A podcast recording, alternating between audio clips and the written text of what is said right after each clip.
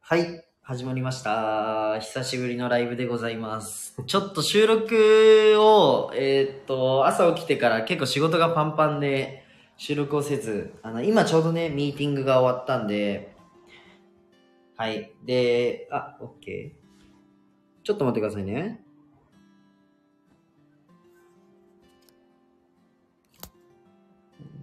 これで OK かなお、うん。オッケーオッケ今実はあの僕のその会社の、えー、と営業部を管理してくださってるとてもとても優秀なー。いやいやいやいや。いやいやいやいや。こうたくんという方にね来てもらってるんですけど僕の今事務所ではい撮っていて なんかちょっとテーマ何も考えず今話してるんですけど、うん。どうしますどうしますかなんか、うんと、クリエイティブ文化祭、アートの展示会のお話と、えっ、と、まあ、もう一個がやっぱ、Z 世代から見た、なんかビジネスの視点みたいなうんうん。お話ができればなと思ってて、僕が今22歳で、で、こうたくんが24。 24。だけど23の年だから、そうだね1個上なんだよね。学年は1個しか違わないっていう。そうそうそう。っていう感じで、ちょっと Z 世代から考えるなんかビジネスの視点みたいな話ができたらおもろいかなと思うんで、はい、お話ししていこうと思います。はい。はいお願いします。お願いします。 で、まあなんかこれアーカイブに残して今日の放送っていうようにします。ます。あ、いい取りで忘すね。れ、取り忘れちゃったからね。そうそうそう。で、えっ、と、そうだな。うん、まあビジネスっていうとちょっと割と抽象的な話になっちゃいそうな気がするから、うん。うーんそうだなフェーズで分けたいなじゃあ今から何かその始めるっていうフェーズうん、01だね。 01のフェーズの時ってなんか自分が何したかっていうのを話すかお、いいね、それ。それのがいいよねうん。こうたくんって一番最初ってホームページの作成うん、違う。俺が01作ったのは、ブログかな。ブログうん。あそうなんだそう、ブログアフィリエイトから入って、うんで、なんだろうな。まあ、ブログ、最初は趣味に近かったね、でも。趣味うん。なんか、コロナになってう、んバイトクビになっちゃったんよ。おーあーあの時やばかったねそう。で、ちょうど大学も、うんキャンパスが移動するからう、んバイト新しく探さなくちゃいけないっていうので、いろいろ考えた時期で、はいはいはいまあ辞めようか考えてたタイミングでうん終わったから、なるほどそう。ちょうどなんか、そんなに、そこは苦しくなくて。うんうんうんうんで、何しようかなって考えてて、とりあえず家からも出られないし、何しようってなった時になんかブログで稼げるっていうのを見て、でなんか YouTube もあったんだけど、うんなんか顔出しもその時、ちょっどとう抵か抗なあみったいな。てなるほどそう、やりたくないな、みたいな。で、動画編集もできたけど、うんそんなに好きなわけでもなかうんっうたんうかんら、まあ文字書くのがねこうたくん得意だもんねそうだね、書いたり読んだりっていうのが好きで、うんブログなんか自分に合ってそうだなって思って始めて、うーんなるほどなえちなみにそのブログアフィリやるのね、うんなんか参考にした人とかいる学ぶさんとかブログアフィリはね、あ、俺は人手さえー、あ人手さんねん。そう。ああ有名だよね人手さんを最初追っててうん、うんかな。なるほどで、アフィリの仕組みとかを知るようになって、はいはいで、そうそうそう。で、ブログってほとんど、仕組み的にはホームページと一緒で、うんうんブログ作れるようになると、なんだろうな、ホームページもまあ作れなくはないって感じ。なるほどいろいろシステムの部分とか、セキュリティとか、あと、なんだろう、見せ方が違ったりするから、なるほど違うんだけど、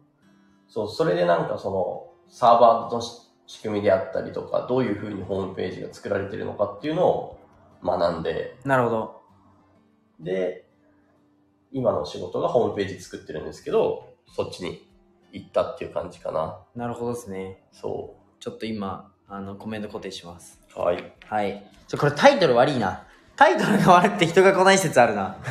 今5名の方来てくれてるんですけど、タイトルってこれ途中で変えれるんですかねどうなんだろう、ライブ中タイトル変えるとかってできるのかなできないか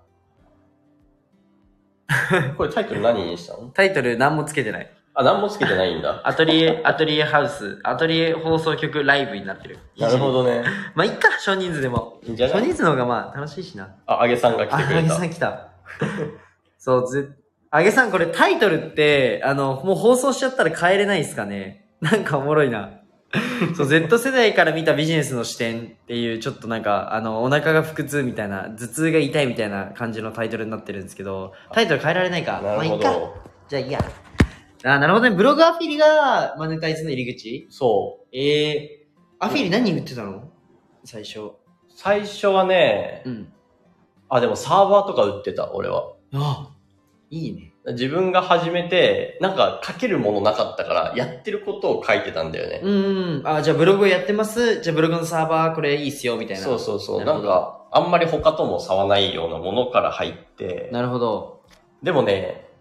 やっぱ大学在学中だったから、うんもう結構勉強もしんどくて。はいはいはい。で、一回挫折して、で、最初に作ったブログはもうないです。あ、そうなんだ。そう、潰した。ええ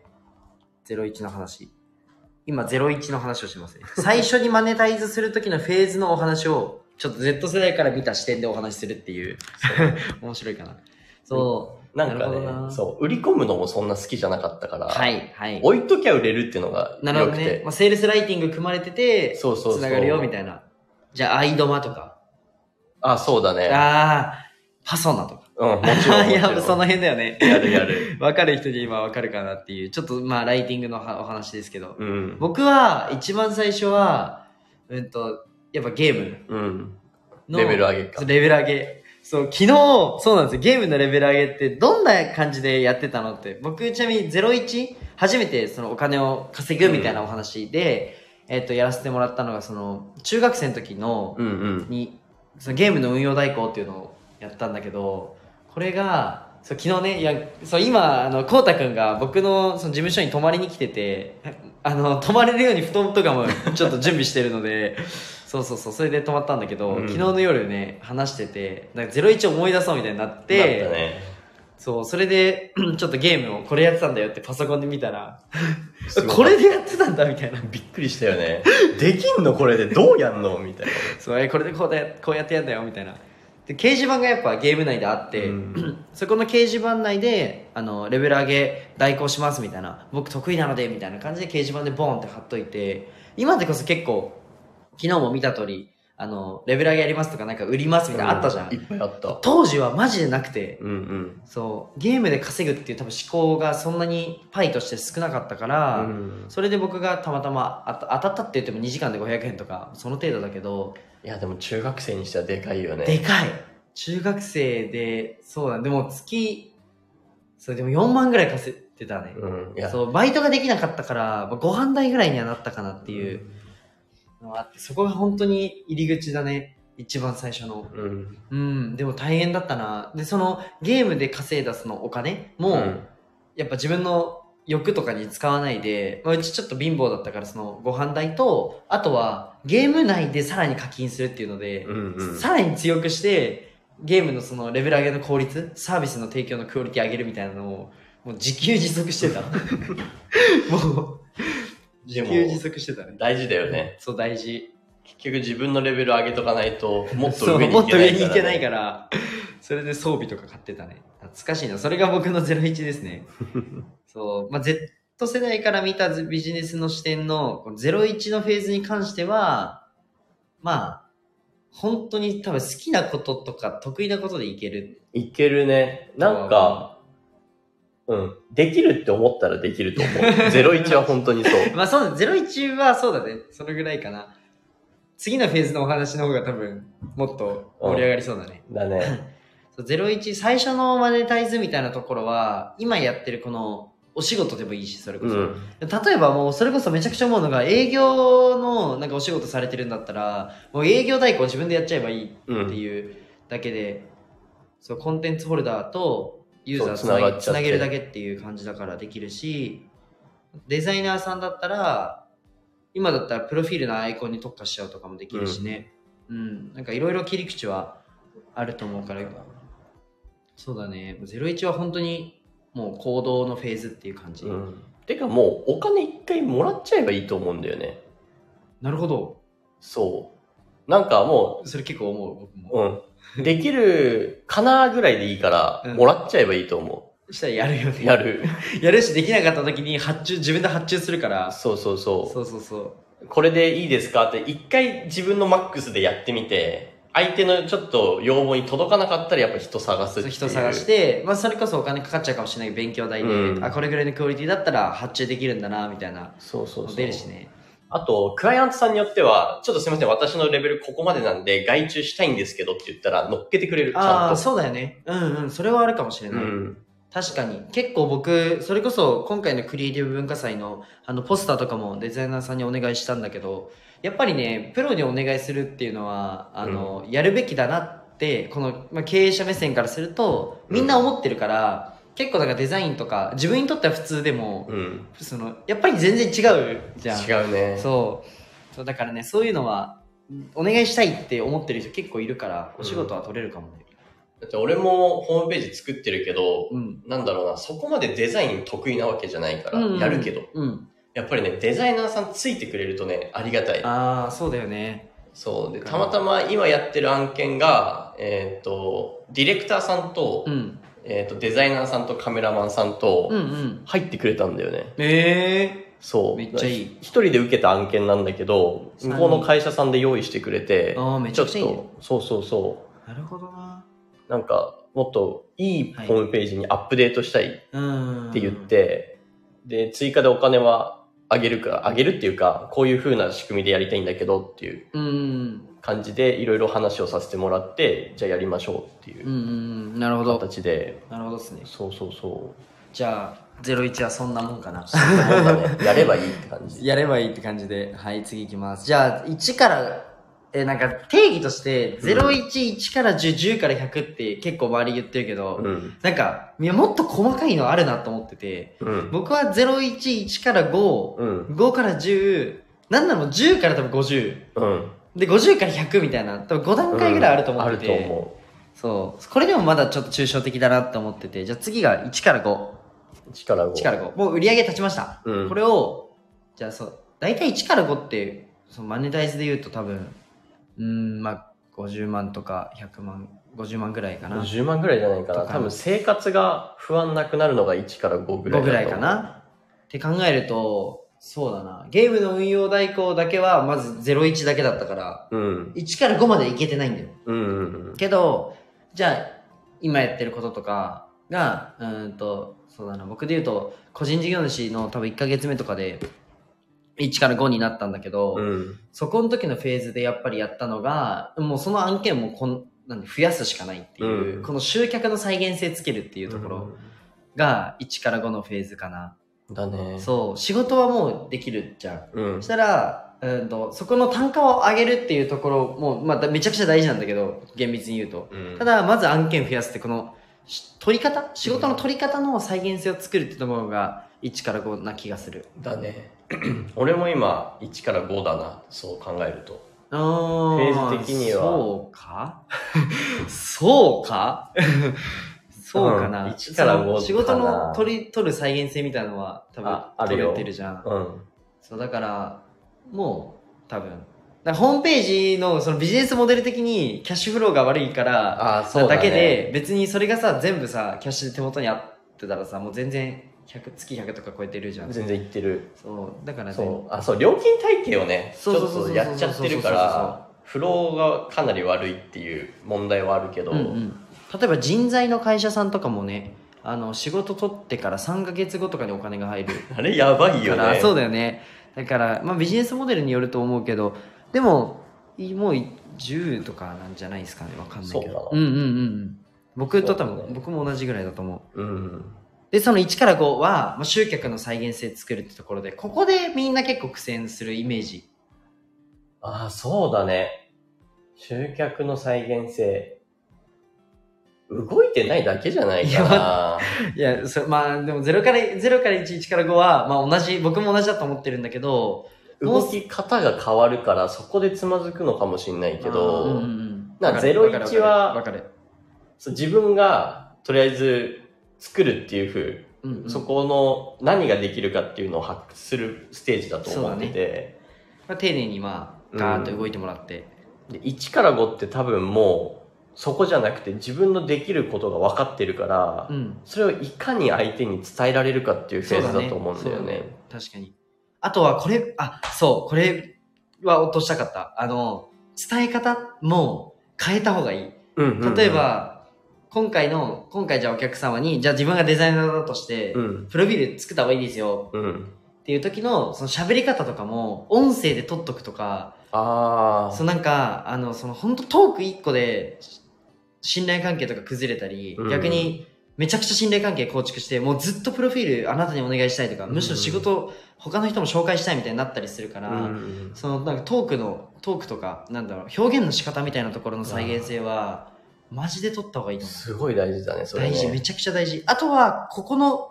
例えば僕とかやるのがじゃあスタンド FM でひじりっていうのを出すんだったらひじりでいいけど、うんうん。交流会でビジネスのなんか交流会とか最近は行かないけどまあ行ってた時はひじりって出さないんだよ、うんんんっていうの、も誰ってなるからなるね。したのは音声の人ですっていうふうんううんに出すみたいな感じで、自分がこの集客するフィールドによって、その打ち出し方変えるっていうのうんは、絶対1から5のフェーズでマジでやった方がいい。そう、その今、ひじりが言った、何々の人っていうのが一番大あ、事。大事だね。そうそうそう。自分を知ってない人に、うん私は何の人ですって言えないと、あー1から5はね、多分どっかでつまずく。うんうん。なんか僕にとってこうたくんって結構もうホームページの人みたいなイメージがあって、ウェブ周り強いよねっていう感覚なんだけど、これも多分最初にこうたくんと僕が話した時の印象だもんね。だから僕はもそうだねう音声の人でしょ。音声の 人。だよね。そうそう。実はですね、こうたくんと僕ってビジネスの合宿で出会ったんだよね。そうだね。そっから一緒にやろうぜって言って僕の会社のお手伝いをしてくれてるという、もう本当にありがたいんですけど。いいえ、こちらこそ。え、でも本当に、あれ、お互いね、自分が一番若いと思って、うん。やっぱ来て、そう、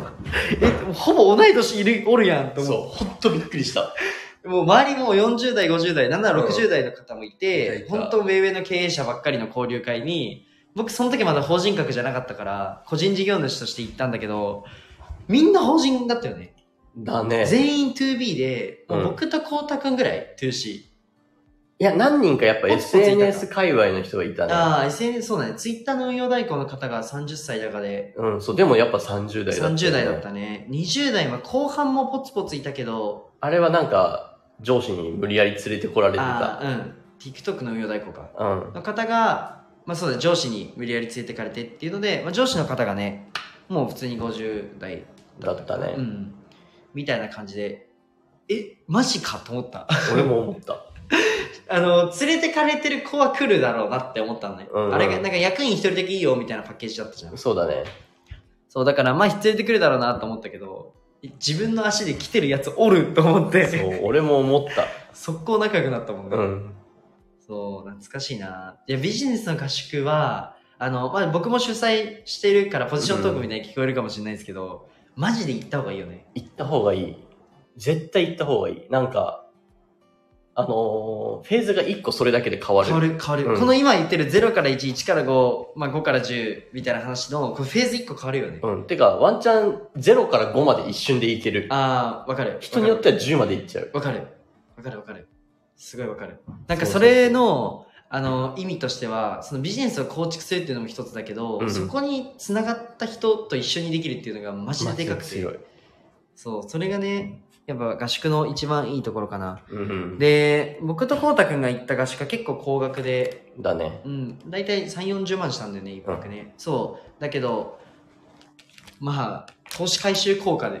言ったら半端ないも半んね端。じゃないね。そう、僕ちなみにね、あの、そのノウハウそのまま使って、えっとね、ふつ、え、ごめん、嘘ついた。えっと、2日後に集客して、1週間後にやって、うん。 10倍ぐらいにした。やばいよね。やばい。多分、一番早くそれをトレースしたやつだと思う。合宿でだと思う。そう。めちゃめちゃ早くやった。そうだそうね。ね、懐かしいなまあでも1から5はそこかな。再えっうんと、集客の再現性を作る。うん。これがなんか1から10みたいなところで言うと集客とサービス提供の再現性つけつつ、うんクオリティ上げるみたいな話になっちゃうからみんななんかえむずみたいになるんだけどまず0から1でサービス提供します、うん。それの案件を増やすだけっていうイメージうん。そうそうそ安定して増やすためにどうするかっていうのが、ううんうんだねだね。だねやっぱいつも、まあ、2人で話すと集客に行き着くもんね。行き着く行き着くやっぱここが一番再現性やっぱ取りにくいけど取らなきゃいけないし、そうだね。ででだ、から常に変化していくし、そで、打ち手は常に増やさなくちゃいけないから、わかるう。そう、僕意識してるのが、あの、まあ、一週間同じことやってたらやばいなって思うようにしてる。うんうんうん。集客の方法みたいな、まあ、いろいろ、細かいところも含めて、一週間同じことやってたらちょっと危機感感じてて、うん毎週毎週同じ打ち手は打つようにしてる。うん。大事だよね。大事だね。ここで紹介回すとか、うん。やっぱ変えちゃいけないものはね、ちゃんとの作んないとダメだよね。あるね。それはめっちゃ大事かもしれうない。ん。うん。じゃあ、最後、どうしようかな。長くなっちゃうと、ちょっと僕たちもこれからね、お仕事あるから、そうだね。最後じゃあ5から10。じゃあ、ここが、まあ、ちょっと生活プラス、プラスアルファみたいなところ。うん。次の投資に動ける段階かな。うんうん僕はね、これ結構明確なのがあって、これ客単上げる。あー、そこか。うん。客単か。客単上げるだと思あー、なるほう。どね。集客の再現性つけてると、うん。必然的にサービスのクオリティ上がるから、うんうん客単価上げるっていう、この LTV 伸ばすじゃないけど、うん。そう客単価上げるみたいなところに注力するときな気がするなあー、そうかも。そうだね。客単上げるはあるね。あるうん。いや、俺が一個思ったのは、うんもう自分以外が回せる準備が入るかな。ああいやそれ一個もう一個上じゃない上か。もう一個上だと思うなそう集客とサービス提供をいかに自分のコストを減らすかっていうフェーズかなって思ってた。ああなるほど多分ね、戦い方が違うからだと違思うんだよ、ね。うそう僕が客単上げるだな僕でもあのロジックがある僕の中で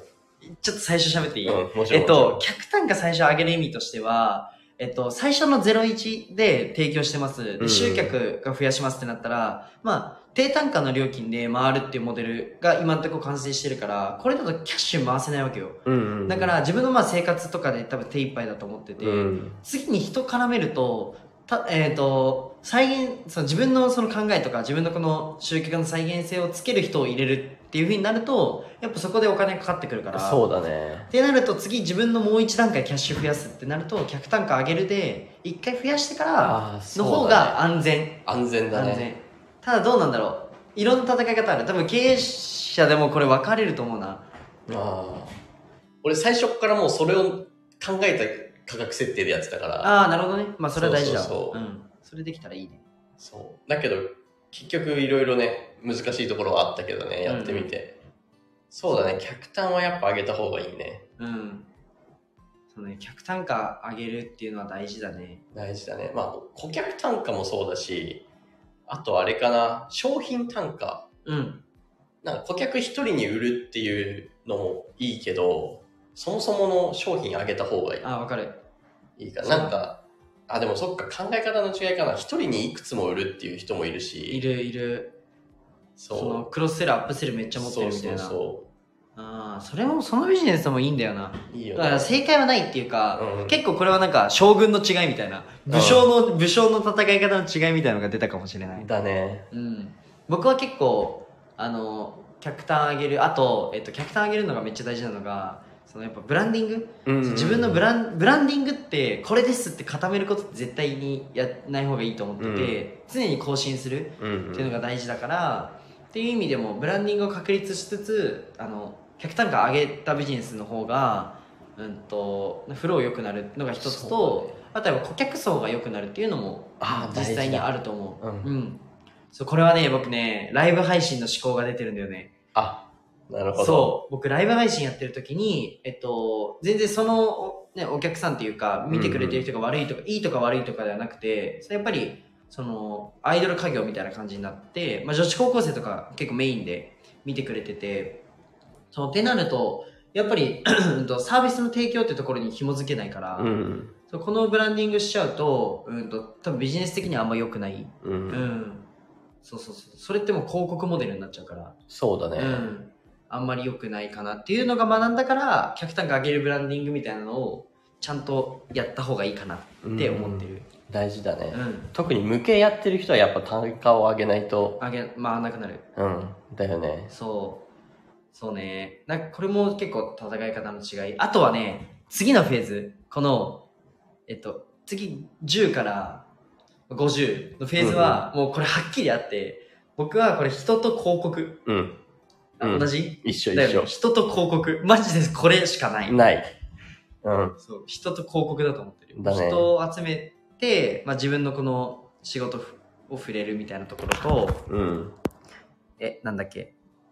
5から10飛んじゃったまあいいか10から50あ間違えた 10から50はマジ広告のフェーズだと思うん。広告はね、ただ、打ち方間違えると危ないけどう、ね。そうそう危ないだからそもそもなんかビジネスモデル的に広告踏んでもうん。回んなくないってモデルもあるじゃんあるある。そう例えばそうなのじゃあコーチングとかやってる方でコーチング1回のセッション例えば5000円とかでやってたらあ広告絶対、絶対うん。無理じゃん広告踏んでも赤字っていう、そしたら客単価上げるモデルでしか無理だよねみたいなビジネスモデルによってだと思うけど、うん。美容とかだったら広告でめっちゃ取れる可能性は、どうなんだろいや、いけると思ううんだからそれで低単価だったらいいけど、う。うんそ。のモデルによっては広告で取りにくいモデルだとしたら客単価上げるしかないよねみたいなう、んだか。らそういうなんかもうそもそもなんか市場の設計みたいなところって、まあ、難しいけどだから僕はこのクライアントさんには言ってないけど個人コンサルするじゃん、うん。この人が将来広告回しても死なないような作ってあげるプロダクト、あ、絶対必要だよね。そうこれわざわざあのいきなり0 01のフェーズでさ、うん。広告回してくださいって言ってもえ怖っみたいになっちゃうから、そこのなんか段階マインドの段階みたいなのも必要だと思うから、うんうんうんだから僕がビジネスの設計をゼロからするときはあの広告踏んでもその死なないモデリングにしてあげてマーケの動線組んであげないと、うん。あの後々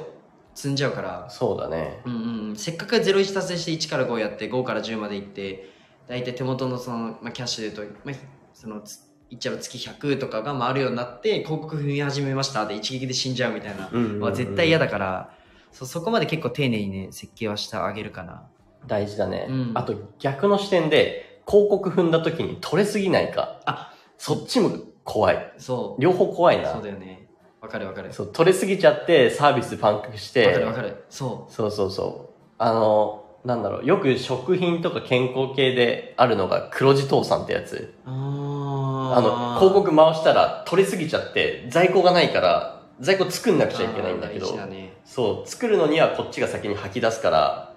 で、その後、入金までのこのタイムラグがあって、黒字倒産しちゃうっていうのをたまに聞くから、そうそうそうそう、そこはね、気をつけないといけそなうい。だから僕なんかえっとマーケティングのなんかそのコンサルティング業務では広告回すんだけど、うん、僕音声で広告回さないのうん、うん。取りすぎちゃうから怖いよね。怖い怖い怖い怖い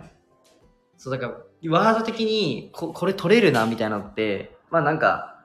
あのタクシー広告とか、うん、電車の広告とか見てれば大体分かってくるじゃん、うんあと SNS の広告見てると分かってくるからそうこれ取りすぎちゃうかなみたいなのがあったらうん。あんまり踏まないっていう、うん、それも大事だね大事だね。確かになんかねうんその、この踏む感覚も、なんかよく自分が周りの広告を見るようにしてないと、ああうん分身かにつるかないから、やっぱね、広告とかは見た方がいいよね。見た方がいい見た方が絶対になんかここまで目指すんだったら絶対必要だもん、うねん。次がえっ、と50から100のフェーズはもう組織うん、組織だね。だねこれが僕の課題かなすごい課題になってるところうんですね。まあそれは日々ね、僕はちょっと、あの自分のチャンネルで、もう本当今ここつまずいてますみたいなところを共有してるから。 マジで看護学生の時に患者さんとのコミュニケーションに苦戦して、苦戦してますっていうのまで出してるから。おそうなんだ。う。そへう。ガチで現場の声をね、音声では出してるから、まあ面白いかなとは思います。はい。そんな感じかな。ー。そんな感じだね。じゃあちょっと最後に、クリエイティブ文化祭のお話をしましょう告か知してもいいですかお願いします。はい。ちょっと概要欄の方に、あのー公式 LINE があるので、そこで、あの、ボランティアか、クリエイティブ文化祭、まあ、どっちもいいんですけど、まあ、ボランティアって入力してほしくて、うん。ちょっとボランティアスタッフ、今募ってて、あと2人かな二人。 2人が入れて、まあ、ちょっとイベントって、うんまあ、全部のそのマーケティングビジネスにも使えるっていうところで、まあ、裏側をめっちゃ勉強できるっていうのがまずうん。一つ超メリットうん。まあ、あとはその、まあ、どういうふうに僕がそのなんか集客とか動線組んでるのみたいなとこがマジで生で見える見れるうん。あとはシンプルに楽しいうん シンプルにめちゃくちゃ楽しいと思うんで、うんぜひボランティアやりたい方はあの、僕のスタンド FM の、まあ、プロフィールからも多分飛べるんで、公式 LINE に、ボランティアって入力してくれたら対応したいと思います。うんはい、もうすでにね、何人か集まってて、うんうん。そう、限定、その10名までやってて、今、6人かな。で、2日2日で分かれるから、あと2人っていう感じで。あ、そういうこうとんね。うん、やってるんだけど日程が、えっと10月の1415の土日で行います、はい。はい、アートの展示会のイベントですねうん。なんとですねショッピングモールでやるんですよ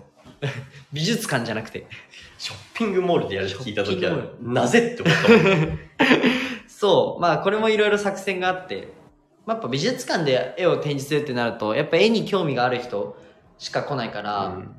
ショッピングモールだったら、うーんと、まあ、家族とか、うん、ファミリー層とかカップルとかも来れるっていうところで、うん。なんかまあ集客の圧倒的なこのなんか母数が違うよねみたいなところとあとは越谷のレイクタウンでまあイオンさんと今提携してあの連携してやってるんだけどやっぱイオンが集客力めっちゃ強いから、もうイオンイオンに行くってまあ結構もう日常みたいなうん。ところで、まあ、そこにもしアーティストさんが、まあ、自分の絵を置けるってなったら、まあ、嬉しいと思うね僕だったら置きたいからうん。そうそうそうそういうところから、まあ、アーティストさんのその知名度アップとか認知度アップにもつながるし、うん。この絵ってなんかその文化の促進みたいなのがすごいできると思ってて、っうん。うん。ていうところでもやっぱ子供たちとかに見てほしいからっていうので作りましたはいはい。よぜひ楽しみにしててくださいはいろよしくお願いします。ろしくお願いしますいじゃやあこんな感じかなこんな感じかな。 やばいですね仕事してきますそうしましょう。いろいろ。いろいろあカエルさんこんにちは今クリエイティブ文化祭のお話をしてましたはいごめんなさいもう終わっちゃいます 24人来てくれたありがとうございますおーじゃあ今日はこの辺で終わりたいと思います。はい。じゃあ、バイバイ。またね